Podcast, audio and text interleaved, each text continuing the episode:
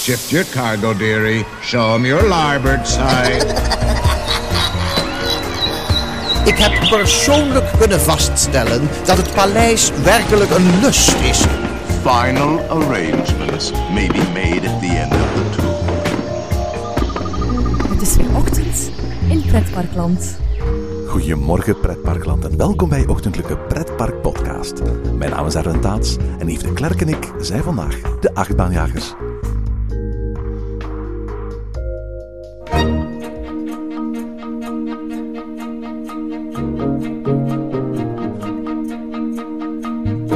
In de achtbaanjagers gaan we regelmatig op zoek naar bekende en minder bekende achtbanen in binnen- en buitenland.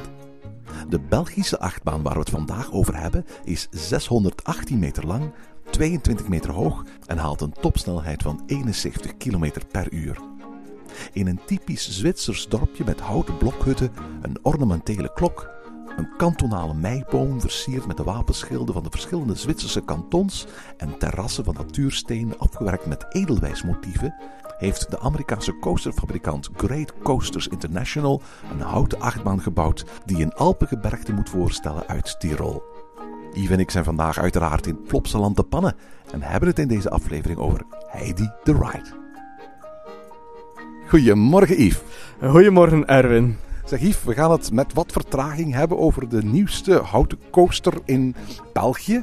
Dat er wat vertraging zit op onze podcast ligt alleen maar in de lijn van de vertraging die ook deze coaster gehad heeft. Hè? Ja, het is inderdaad, het past wel een beetje bij het thema van de coaster dan. Hè? Allee, het thema bij de geschiedenis van de coaster zou je kunnen zeggen. Ja, toen we eerder dit seizoen Fons Jurgens interviewden vanochtend in Pretparkland bij de heropening van de Python, vroeg ik aan Fons Jurgens waarom ze van de gelegenheid geen gebruik hadden gemaakt om een verhaal toe te voegen aan de Python. En hij zei van nee, er zit zoveel geschiedenis achter de Python dat eigenlijk de Python zijn eigen verhaal is.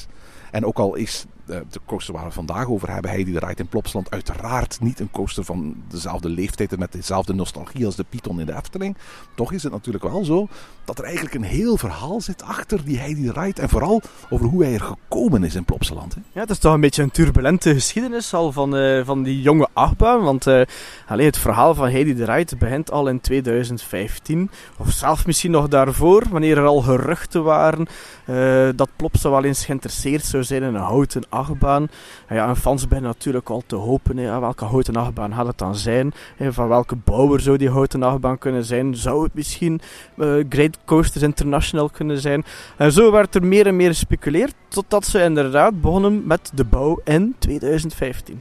Ja, absoluut. Eigenlijk is het zo dat hier in West-Vlaanderen, want we zijn hier in West-Vlaanderen, er eigenlijk al lang ingezet werd op dat er een coaster zou komen. Ik denk dat heel veel liefhebbers van het park Bellewaarde eigenlijk ook al jaren vonden dat Bellewaarde echt misschien wel het park bij uitstek was om een houten achtbaan te bouwen.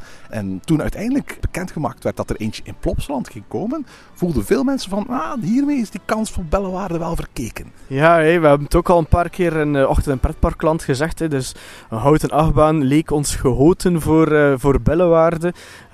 Nu, ik veronderstel dat er nu zeker niet meer van komt. Want anders moeten ze de directe concurrentie aangaan met Heidi.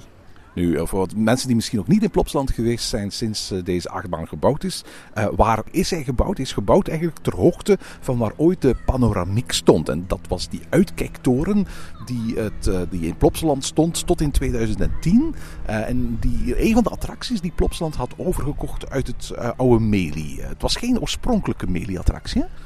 Nee, dat was een uitkijktoren gebouwd door Intamin. Dat was eigenlijk oorspronkelijk voor een tuinbouwtentoonstelling in Frankfurt in 1989, maar is dan naar de Floriade in Zoetermeer gegaan. Floriade in Nederland is een evenement dat om de 10 jaar wordt georganiseerd. En na elke Floriade, duurt maar een jaartje, worden van alle attracties terugverkocht aan anderen. En Meli Park kon dus die panoramiek, een soort van panoramatoren, zoals je die ook in Europa Park en zo hebt, op de kop tikken. De attractie werd afgebroken in 2010. Op die plaats en uiteraard de omgeving, want uiteraard zoveel plaats nam zo'n panorama-toren niet in, zou dan die nieuwe Heidi-coaster komen. Althans, er zou een volledig Heidiland komen en dat zou in 2 fasen gebeuren. Ja, het is al het idee opgevat om eerst de achtbaan natuurlijk te bouwen en dan de achtbaan te openen in 2016. Om dan in 2017 ook uit te pakken met een volledig bergdorpje gebouwd rond Heidi en rond dan de achtbaan Heidi the Ride. Ik snap dat dat vanuit financieel en planmatig standpunt soms een te verkiezen manier van werken is. Ik weet dat bijvoorbeeld ook voor de Skyscream in Holiday Park Plopsaland exact hetzelfde gedaan heeft. Eerst de achtbaan openen en pas thematiseren een jaar later. Maar ik hou niet van zo'n aanpak. Nee, ik vind dat ook niet zo leuk. Uiteindelijk moet toch allemaal goed bij elkaar passen. Nee, je vertelt een verhaal ook met die attracties. Stel ik je voor dat Fantageland er zou voor gekozen hebben om eerst Taron te openen zonder thematisering er later bij te plaatsen. Ik vind dat een beetje raar, maar dat wil toch sowieso geef je een beetje het gevoel het eerste jaar dat die attractie open is, dat je nog ergens in een bouwproces aanwezig bent. Uiteraard, de geschiedenis is anders uitgedraaid. En uiteindelijk is het zo dat Heidi the Ride in 2017 geopend is samen met de rest van Heidiland. En hoe dat komt, dat gaan we zo meteen vertellen. Maar dat Heidiland is dus eigenlijk een volledige themazone naast de boomstammenrivier, vlakbij de zone van de Draak. Met onder meer naast uiteraard Heidi the Ride ook een draaimolen voor kinderen met allerlei diertjes uit hout gesneden. En een winkel en een restaurant, een café, een podium voor meet and greet. En kleine optredens en dat soort dingen meer. Eigenlijk een heel mooi stukje. Ja, heel gezellig aangelegd ook. Heel sfeervol. En het is toch een gebied dat dan de ruimte in beslag neemt tussen de Splash, de boomstamrivier, en waar tot vorig jaar de vleermuis stond in Plopsaland. Het enige wat ik jammer vind is de ligging. De ligging is helemaal de zuidkant van het park, maar dus gericht op het noorden, waardoor de zon er eigenlijk nooit op zit. Je loopt er altijd in de schaduw. Ja, nu op een warmere zomerdag zoals wij er van in deze zomer zoveel hebben gehad, is dat misschien ook niet zo heel erg, maar inderdaad, je wordt nooit echt uitgelicht door de zon, dus juist. Nu, toen liefhebbers hoorden dat er een houten achtbaan ging komen in Plopsaland, stelden ze zich al heel snel de vraag van waar gaat die komen? Hè? Er waren een aantal locaties mogelijk. Het werd al snel duidelijk dat het waarschijnlijk een soort van out-and-back-baan zou worden. Een van de plaatsen die vaak genoemd werd was de westzijde van het park. Dus achter de boomstammetjes, de rollerskater zo tot vlakbij de Rocks Flyer. Dat zou ook een hele onpraktische plek geweest zijn, omdat het de enige kant is waar het park nog echt kan gaan uitbreiden. Dan zou die houten achtbaan natuurlijk mogelijkerwijs voor behoorlijk wat beperkingen zorgen. En een tweede vaak genoemde locatie, dat was het oude Sprookjesbos van Meli. Ja, het oude Sprookjesbos, dat zou je nu kunnen situeren als je voor de Supersplash staat, rechts ervan. Daar heb je eigenlijk nog wel de groene long van het park. Daar heb je nog wel een bos met wat overblijfselen ook nog van dat Sprookjesbos. Daar heeft Plopsa eigenlijk nog redelijk wat ruimte. En ook daar zou eventueel de houten achtbaan kunnen gesitueerd geweest zijn. Ja, absoluut. Eigenlijk het Sprookjesbos is gesloten in 2005. Daarna zijn delen van dat Sprookjesbos ingenomen door de Supersplash aan de ene kant en Anubis the Ride aan de andere kant. Maar het grootste deel ligt er eigenlijk nog altijd. Alleen kun je er als bezoeker niet meer in. Ik verwacht wel dat Plopsaland daar ooit wel eens weer iets mee gaat doen. Want het is eigenlijk te gek voor woorden dat je daar zo'n mooie groen stukje eigenlijk als het ware afschermt van je publiek. Maar ik snap maar al te goed dat ze daar geen houten achtbaan hebben geplaatst. Het zou zonde geweest zijn om daar heel veel bomen te kappen. Vooral ook omdat de afgelopen jaren Plopsaland behoorlijk wat gekapt heeft in het groen. In vergelijking met hoe Medipark vroeger was. Ja, en dan uiteindelijk de derde locatie is dan ook de locatie die het geworden is. Dat is een stuk naast de parking. Eigenlijk kan je Heidi the Ride misschien wel het best van al ook zien vanop de parking van Plopsaland. Ja, absoluut. Er stond tot vorig jaar nog een andere coaster vlakbij en dat is de Vleermuis. Dat is een coaster, eigenlijk een van de attracties die het park opende in het openingsjaar in 2000. Dat was eigenlijk zo'n beetje de grote nieuwigheid waarmee de omvorming, de transformatie van Medipark naar Plopsaland gebeurde. Dat was een toffe attractie, maar die capaciteit was veel te klein. Dat was enkele honderden personen per uur konden in die Vleermuis. Maar Plopsaland, dat ondertussen gegroeid was naar een park van pakweg 1,3 miljoen bezoekers per jaar, daar paste die Vleermuis gewoon niet meer in. Ja, en uiteindelijk hadden ze ook wel andere plannen met die Vleermuis. De bedoeling was dat de lift die je neemt naar boven om dan het traject te kunnen afleggen, dat een hele mooie boom zou geweest zijn ook. Die plannen die ze hadden voor de thematisering van die achtbaan, daar hebben ze ook nooit werk van gemaakt.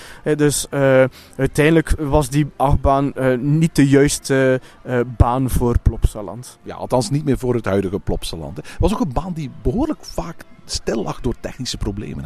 Hè? Ja, en dan had je dus wel de twee verschillende tracks, maar ja, de capaciteit was toch navenant.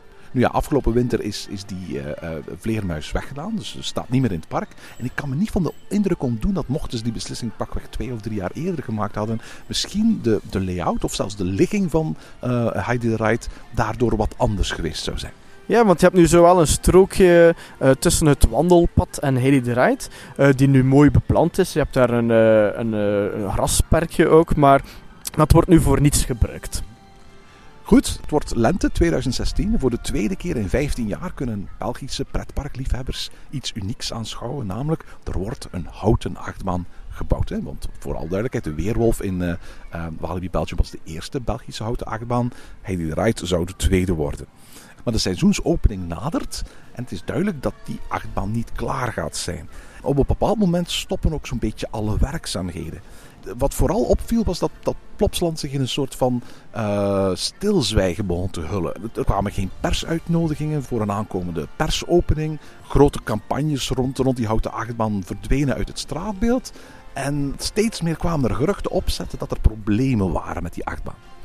Ja, dus de grote vraag was, waarom gaat die achtbaan nu niet open? He, want ze staat daar, je moet toch gewoon testen en opengooien. En hopla, de grote nieuwigheid van 2016. En dat gebeurde maar niet. Ja, Great Coasters International, de bouwers van Woldan, van Joris en de Draak, van Troy. Dat waren bekende, grote, betrouwbare bouwers. Aan hen zou het niet liggen. Hè? Ja, en dan uiteindelijk komen we te horen, iets typisch voor België misschien of Vlaanderen. Het is iets administratief. Ja, zo zou je het eigenlijk wel kunnen noemen. Er blijkt inderdaad iets heel anders te steken achter die enorme stilte van Plopsaland.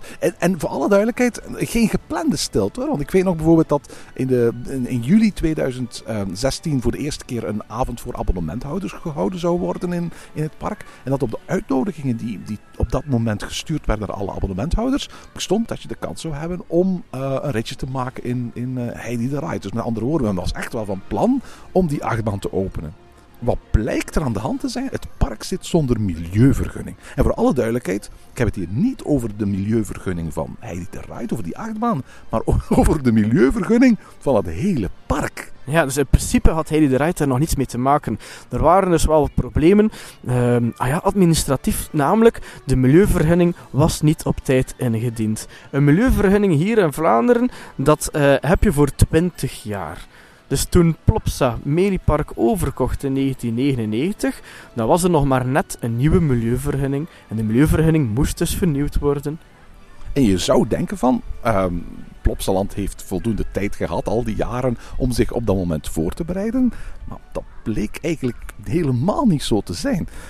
Er was een nieuwe milieuvergunning aangevraagd, hoor. Men had daarvoor een gespecialiseerd bedrijf ingeschakeld. Je moet daarvoor een goedgekeurd milieueffectenrapport hebben, maar die werd afgekeurd en uiteindelijk bleek er niet genoeg tijd meer te zijn om heel die procedure opnieuw te voeren, zodat er op tijd een milieuvergunning zou kunnen worden afgeleverd. Het was allemaal mosterd naar de maaltijd. In principe had op 18 juli 2015, dus een jaar voor de toenmalige milieuvergunning afliep, eigenlijk de nieuwe al ingediend moeten zijn. Plopsaland stak het op het studiebureau dat de opdracht had gekregen om dat nieuwe dossier voor te bereiden. Anderen gaven dan weer de schuld aan de langzame administratie die hier in België en in Vlaanderen rond die wetgeving allemaal dient, waardoor eigenlijk de snelheid waarmee Plopsaland had willen opereren niet in overeenstemming was met de traagheid waarmee sommige zaken in België geregeld worden. Anderzijds zou je kunnen denken van, ja, je bent een park dat hier in deze wetgeving en deze administratie opereert. Je moet ongeveer wel weten aan welk tempo dingen gebeuren en hoeveel tijd je nodig hebt om iets in te dienen. Het was echt wel heel vreemd dat je in één keer als het ware een park had in Vlaanderen dat zonder milieuvergunning draaide. Eigenlijk had dat park op dat moment gewoon de deuren moeten sluiten. Ja, dat is een enorme ramp eigenlijk. Hè?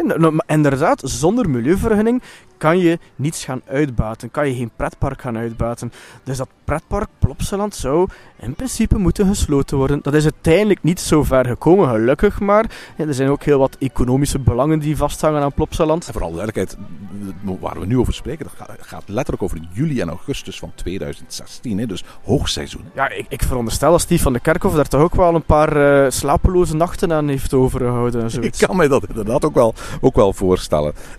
Boze tongen beweren trouwens, en dat is heel interessant als je daar wat onderzoek gaat doen over op het internet, zijn een aantal interessantere, diepgaandere artikels verschenen in een aantal kwaliteitskranten. Dat Plopsaland met opzet die hele boel zo'n beetje in scène had gezet. Zolang de achtbaan niet open was, hoefde een nieuwe procedure officieel eigenlijk geen rekening te houden met de aanwezigheid van die achtbaan en dus met het geluid dat die achtbaan maakte, en kon op die manier eigenlijk een gunstigere vergunning worden afgeleverd dan wanneer Heidi de Ride zou meetellen. En aangezien de voorwaarden van zo'n milieuvergunning voor 20 jaar duurden, dan zou het wel heel vervelend geweest zijn als bij wijze van spreken daar al meteen Heidi de Ride en alle geluidsmaatregelen inbegrepen zouden zitten. Opnieuw, dat is een van die dingen die je zo overal las, maar die nooit echt bevestigd zijn. Ik denk nooit dat we 100% zullen weten hoe de vork precies in de steel stak. Maar dat had dus wel als gevolg dat Heidi de Ride niet open ging in 2016. Ja, totaal niet. Of je nu denkt dat met opzet de bedoeling was om als het ware een betere milieuvergunning te krijgen, of eerder het gevolg van het feit dat er geen milieuvergunning was. Gevolg was dat die achtbaan inderdaad gesloten bleef en dat ondertussen Plopsaland op zoek ging naar hoe kunnen we ervoor zorgen dat dit ons zo weinig mogelijk klachten oplevert. En aan de andere kant achter de schermen verder werkte om die nieuwe milieuvergunning binnen te krijgen, zodat ze het volgende seizoen wel open konden gaan. Ja, gelukkig is die milieuvergunning dan toch in orde gekomen, maar ook niet voordat er een aantal aanpassingen nog gebeurd zijn aan Heidi de Ride. Ja, absoluut. Maar je kunt je voorstellen, hè, zodra zo'n openbaar onderzoek start die de voorbereiding voor zo'n milieueffectenrapport moet zijn, dan vernemen mensen uit de buurt dat. En die zagen dat natuurlijk als een kans om minder overlast van Plopsaland te krijgen. En je zag dat Plopsaland daar een beetje op ging inspelen. De baan stond wel dicht, maar regelmatig waren daar testritten gedaan. Plopsaland heeft verschillende soorten wielen uitgeprobeerd. Metalen wielen, rubberen wielen, om te kijken wat is het snelst. Er is met verschillende snelheden gereden. Er is een geluidswal ontstaan tussen de eigenlijke achtbaan en de parkeerplaats. Want voor alle duidelijkheid, de achtbaan is gericht eigenlijk op de meest bebouwde plek van Adinkerken. Dus het geluidsoverlast zou daar niet miniem zijn. En ook langs het eigenlijke achtbaanspoor kwamen tal van geluidsschermen om het geluid zoveel mogelijk te dempen voor de buurt. Ja, je zou eigenlijk kunnen zeggen dat het grootste stuk van de achtbaan een geluidsmuur heeft. Of tunnels geeft ook. Tunnels werden ook toegevoegd, alhoewel die er waarschijnlijk wel in het begin waren. Maar tunnels leveren niet alleen een heel leuk aspect op in de rit, maar zorgen er inderdaad ook voor dat het geluid op een aantal strategische plekken gedempt werd. Zo zag je dus, ook al was de baan niet open, dat er toch wel hier en daar aan werd gewerkt. En dat er een beetje vooruitgang was aan die achtbaan. Ja, absoluut. En uiteindelijk kon die achtbaan met de start van het seizoen in 2017 gewoon open gaan. Hè? Ja, en het pluspunt is dan ook dat het open kon gaan met een volledig mooi gethematiseerd gebied. Ja, absoluut. Want ondertussen werd er natuurlijk verder gewerkt aan dat Alpengebiedje. En dat er uiteindelijk heel mooi is uitgezien, waarvoor echt specialisten uit Tirol zijn langsgekomen. Het is ook, geloof ik, een samenwerking met de toeristische dienst van Tirol gemaakt om ervoor te zorgen dat dit echt als een soort van visitekaartje voor die streek kon gaan dienen. Het ziet er uiteindelijk heel fraai uit. En de achtbaan was van dag 1 een succes, hè? Ja, inderdaad. Hè. Dus eigenlijk zou je kunnen Heidi de Ride zien als de tweede grote achtbaan van Plopsaland. Je had al Anubis de Ride, maar Anubis de Ride kent een snelle launch. 3 verschillende versies. Dat is een pittig baantje. Ja, dat is een pittig baantje, zeker voor de doelgroep, voor Plopsaland. En ik denk dat Heidi de Ride beter past bij de doelgroep van Plopsaland. Het is een mooie achtbaan. Hij gaat dan niet over kop. Hij heeft heel wat snelheid. Ik zie toch wel dat de jonge gasten daar heel erg enthousiast uitkomen uit die achtbaan. Dus tussen de Draak, wat eigenlijk de pittigste achtbaan was van Plopsaland voordat Anubis geopend werd, en Anubis gaapt eigenlijk een enorm verschil. Hè? En ik denk dat Heidi de Ride die leemte goed heeft opgevuld. Ja, inderdaad. Heidi de Ride is nu niet de meest intense houten achtbaan. Als je kijkt naar de statistieken ook, het is niet de langste, het is niet de hoogste, het is niet de snelste, maar wel perfect voor de doelgroep van Plopsaland. Niet zo hoog en niet zo snel als de Weerwolf. Zelf ook niet zo hoog als, of snel als Joris en de Draak bijvoorbeeld, maar wel heel erg passend voor Plopsaland. Het is passend en het heeft behoorlijk wat airtime. Ik moet eerlijk toegeven, ook al is het maar een familiebaan, en ik zet hier maar echt al tussen aanhalingstekens, ik vind het best wel een pittig baantje. Hè? Ja, je levert toch wel zeker wat trill. Hè? En het gevoel dat je echt hebt op een houten achtbaan, dat je soms wat de controle verliest en dat je heen en weer wordt gegooid en zo, dat vind je daar ook wel in terug. En perfect eigenlijk, ja. Ja, absoluut. De Weerwolf in Walibi Belgium is uiteraard een stuk langer, een stuk spectaculairder, maar is ook een heel stuk minder comfortabel. Het is de afgelopen jaren echt al een rammelbak geworden. En ik hoop dat ze die eens goed gaan retracken. Ik hoop dat ergens in die 100 miljoen die Walibi Belgium de komende jaren wil uitgeven, ook wat tenderloving care en euro's opzij zijn gezet om eigenlijk bij wijze van spreken die achtbaan de liefde te geven die het nodig heeft. Want op dit moment vind ik eigenlijk Heidi the Ride toffer en leuker om te doen dan de Weerwolf. Ja, het is ook een typisch product natuurlijk van Great Coasters International. Die leveren toch wel over het algemeen mooie achtbanen af. We kennen inderdaad Joris en de Draak, we kennen Troy en Toverland of Woldan in Europa Park. En dat zijn allemaal wel top achtbanen. En Heidi the Ride geeft zeker ook met die Millennium Flyer treinen toch wel een mooie rit. En voor een houten achtbaan ook een smooth gevoel. Weet je wat ik altijd hoor over Great Coasters International? Dat achtbanen zijn die echt moeten inrijden. En pas na een aantal jaren, als het ware, het sensatieniveau hebben waarvoor ze gebouwd zijn. Ik moet eerlijk zeggen, bij de drie Great Coasters International coasters die ik ken, vind ik dat eigenlijk alle drie. Maar het meest opvallend vind ik dat bij Woldan. Woldan, die ik in Europa Park het eerste jaar een vrij makkelijke coaster vond. En die ik nu behoorlijk spectaculair vind worden. Ik weet nog dat we nog een aflevering hebben opgenomen over Wodan, waar ik voornamelijk enthousiast was over de thematisering en toch de achtbaan wat minder van. Eigenlijk in tussentijd kan ik mijn mening daar wel op bijstellen, want ik vind Wodan ook door de jaren heen veel verbeterd. En ik vind dat hetzelfde zeker geldt voor Troy en ook Joris en de Draak. Joris en de Draak rijdt nu een stuk vlotter, soepeler en wilder dan tijdens het openingsjaar. Dus ik ben eigenlijk benieuwd hoe hij die draai de komende jaren gaat evolueren. Ja, die zal ook wel nog wat verbeteren. Hè? Dat kunnen we nu denk ik ook wel verwachten van Heidi the Ride. Voor alle duidelijkheid, de track layout van Heidi the Ride die was niet oorspronkelijk voor Plopsaland. Hè? Nee, je hebt White Lightning in Orlando. En als ik me niet vergis, Erwin, heb jij die toch al eens gedaan? Hè? Ja, klopt. Het verhaal gaat dat Steve Van den Kerkhove op een bepaald moment naar een Japan-beurs ging in Orlando. In de marge daarvan bij Fun Spot America uitkwam. Een klein parkje, eigenlijk vlakbij Universal Studios. En daar eigenlijk die White Lightning coaster zag staan. En zei van, ik wil die eens uitproberen. En van die coaster zo gecharmeerd was dat hij uiteindelijk besloten heeft om die attractie ook gewoon in Plopsaland neer te zetten. Voor alle duidelijkheid, het extreem vochtige weer in Orlando maakt dat het daar heel erg lastig is om een houten achtbaan te plaatsen. Zo'n houten achtbaan heeft sowieso al veel meer onderhoud nodig dan een stalen achtbaan. Maar het extreem vochtige klimaat van Orlando zou dat nog eigenlijk alleen maar verergeren. En we zien dat bijvoorbeeld de enige echte andere grote coaster die daar in de buurt is gebouwd, quasi ook een coaster van Great Coasters International in Busch Gardens, die is ondertussen al gesloten. White Lightning, daarvoor hebben ze gekozen om die eigenlijk te bouwen met een stalen structuur, maar wel met een houten spoor eroverheen. In Plopsaland is de coaster volledig in hout gemaakt. Maar toen ik een aantal jaren geleden in Orlando was, na een bezoekje aan Universal Studios, passeerden we eigenlijk gewoon vlak aan Funspot America en dachten van, weet je wat, het is gratis parkeren, je kunt gewoon gratis binnenwandelen. Het is zo'n parkje waar je ofwel een bandje kunt kopen om alle attracties te doen, of gewoon bij wijze van spreken per attractie kunt gaan betalen. Het was geloof ik $6 voor een ritje of zo. En we dachten van, we kunnen die eens uitproberen. En ik moet eerlijk zeggen, het was een korte, krachtige en hele leuke rit. Ik weet dat ik toen nog gezegd heb van, dat zou echt wel tof zijn mocht zoiets eigenlijk komen dichter bij ons. Uiteindelijk kost dat niet zo heel erg veel. Ik bedoel, het hele Heidiland heeft €7 miljoen gekost, waarvan zo'n €5 miljoen in de achtbaan is gaan zitten. Voor achtbaantermen zijn dat redelijke bedragen.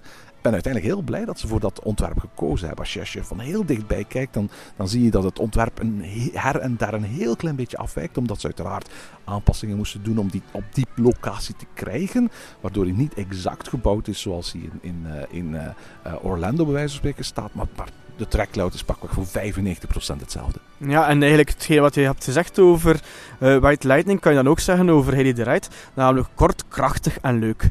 Plopsa liet van in het begin verstaan dat Plopsaland niet het enige park zou worden of blijven met een houten coaster. En heel wat liefhebbers begonnen daarop meteen te dromen dat er ook wel eentje zou kunnen komen in Plopsa Co. of in Holiday Park. Twee parken die gezien hun natuurlijke omgeving eigenlijk vragen om een houten achtbaan. Maar het lijkt er voorlopig op dat die tweede achtbaan niet in Duitsland of in België zal gebouwd worden. Maar in Polen, waar later dit jaar het nieuwste Plopsapark open gaat, een Mayaland Indoor park, waarvan eigenlijk de eerste grote outdoor uitbreiding een kopie zal worden van Heidi the Ride. Ja, inderdaad. Hè. Dus misschien ook wel een hele mooie uitbreiding voor dat nieuwe parkje in Polen. Ik denk dat we er alle twee over eens mogen zijn dat we Heidi the Ride een aanwinst vinden voor het Belgische pretparkland. En zeker ook een aanwinst voor het attractieaanbod van Plopsaland. De wachtrij is een, laten we zeggen, min of meer standaard houten meandering. Hè? Ja, dus je gaat eigenlijk direct, je hebt beneden nog een beetje meandering, maar dan ga je een trap naar boven. En dan is er wel nog redelijk wat plaats om aan te schuiven. En dan zie je nog een klein beetje thematisering. Er staat daar een slee van Heidi en zo. Dus dat is toch wel nog sfeervol. Ja, maar ik moet wel zeggen, ik heb nog nooit daar een uur staan aanschuiven. Het is nu niet de plek waar ik graag lang in de rij zou staan. Ja, inderdaad. Nu, de capaciteit is, zou op het eerste zicht denken, niet zo hoog. Want de treinen zijn behoorlijk kort. Ja, het zijn van die 12-seaters, dus 6 bakjes van 2 personen. Dus de treinen zijn een stuk korter dan die van Troy of Woldan of Joris en de Draak. Ja, en bijvoorbeeld als ik denk aan de treinen van Joris en de Draak, dan heeft men daar in de Efteling voor gezorgd dat kinderen vanaf 1,10 meter al op Joris en de Draak kunnen. Want de zitjes in het midden van de trein dienen daar eigenlijk voor. Hè. Dus kinderen vanaf 1,10 meter kunnen daar plaatsnemen in Joris en de Draak. Dat heb je dan wel jammer genoeg niet in Plopsaland. Hè. Wat ik een beetje jammer vind, of een beetje een gemiste kans vind, gezien de doelgroep van Plopsaland, je moet dus wel 1,20 meter zijn om Heidi the Ride te mogen doen. Wat Heidi the Ride gemeenschappelijk heeft met Woldan, is dat in tegenstelling tot bij Troy en Joris en de Draak er geen extra riemen zijn. Zou dat daarmee kunnen te maken hebben? Misschien wel. En dat is dan wel weer een pluspunt. Hè? Want die extra riemen moeten dan wel gecontroleerd worden. Als je al een korte trein hebt, ja, dan knaagt dat allemaal aan jouw capaciteit. Je wilt toch zo snel mogelijk die treinen uit het station laten gaan. En het feit dat je kinderen van 1,10 meter tot 1,20 meter er niet in laat, zorgt eigenlijk ook voor een capaciteitswinst. Hè? Ja, inderdaad. Dat klopt. Maar het is toch ook wel jammer. Hè? Dat betekent toch dat... Zeker voor Plopsaland. Ja, zeker voor Plopsaland. Dat betekent dus dat er wel kinderen eerst Joris en de Draak mogen doen en dan naar Plopsaland gaan en daar Heidi the Ride zien, wat uiteindelijk een minder snelle achtbaan is dan Joris en de Draak en dat niet mogen doen. Maar goed, hè, dat is... Nee, maar ik vind het wel een terechte kritiek. En ik kan me best wel voorstellen dat er ouders zijn die bijvoorbeeld luisteren naar Ochtend in Pretparkland, die al met hun kind in Joris en de Draak geweest zijn en denken van, ja, dan zullen ze ook wel in Heidi the Ride kunnen en daar in één keer voor een voldongen feit staan. Ja, inderdaad. Nu, bij het themagedeelte zelf van Heidi the Ride heb je ook nog een station van de trein trouwens. Ja, klopt. Dat is heel mooi gedaan. Ja, hè, dat is zeer sfeervol. Het zorgt toch wel voor een bepaalde dynamiek in het themagedeelte. Ik moet eerlijk zeggen, ik vind eigenlijk het hele themagedeelte heel, heel tof. Ik vind sowieso dat Alpenthema eigenlijk in elk park waar daar iets mee gedaan wordt, eigenlijk bijzonder fijn. Ik hoop bijvoorbeeld ook dat de Efteling, wat ook de toekomst van de bobslee mag zijn, dat thema van de steenbok en de Alpen, et cetera, op een of andere manier kan behouden. Want ik vind dat er echt wel heel wat in zit. Het thema van Heidi is uiteraard gekomen omdat Studio 100 pakweg 10 jaar geleden, toen ze die EM-catalogus kochten, daar ook de figuren van Heidi bij kreeg. Dat was een Duitse studio die op dat moment een heleboel oude tekenfilms uit de jaren 70 en 80 in zijn bezit had. Maar bij Wiki de Viking, Niels Holgersson zat er ook bij. Tekenfilms die Studio 100 nu aan het moderniseren is, in 3D aan het animeren is. Waarmee ze letterlijk bij wijze van spreken een nieuwe generatie kinderen bij wijze van spreken met die figuren willen laten kennismaken. Ja, die catalogus heeft zeker al zijn succes gehad. Hè. En zijn geld opgebracht. Hè. Ja, hè, want Maya de Bij, Vicky de Viking en nu ook Heidi. De projecten die ze misschien nog later gaan doen. Ja, dat heeft toch echt al grote waarde gehad voor Plopsaland. Nu, het verhaal van Heidi the Ride is een heel interessant verhaal gebleken. Maar de attractie staat er nu. Ik denk dat we alle twee van mening zijn dat dit een super uitbreiding is gebleken voor Plopsaland. Zowel thematisch als qua attractie is dit echt een meerwaarde voor Plopsaland gebleken. Het is de afgelopen tijden heel stil in Plopsaland. Er zijn nog geen aankondigingen geweest over wat er volgend jaar of het jaar daarop moet komen. Het is duidelijk dat ze zich achter de schermen aan bezig gehouden zijn met het bouwen van een aantal waterparken elders in België. Straks opent in september dat project in Polen en in Plopsaland in de pannen. Staat nog altijd de bouw van een hotel op de planning. Maar wat betreft nieuwe attracties of nieuwe themagebieden, daar houden ze voorlopig de lippen gesloten. En ik vraag me dus eigenlijk af wat we daar de komende jaren kunnen verwachten. Ja, en dat is altijd het leuke ook aan Pretparkland. We kunnen genieten van de dingen die er nu staan en we hopen altijd voor de toekomst. En tot zover deze aflevering van Ochtend in Pretparkland. Heb je vragen of opmerkingen? Mail ons dan via ochtend@pretparkland.be. Meer informatie over onze podcast vind je terug op www.pretparkland.be en nieuwe afleveringen download je via onze website of via iTunes. Ochtend in Pretparkland is de Pretpark Podcast voor vroege vogels. Bedankt voor het luisteren en maak er een fijne dag van.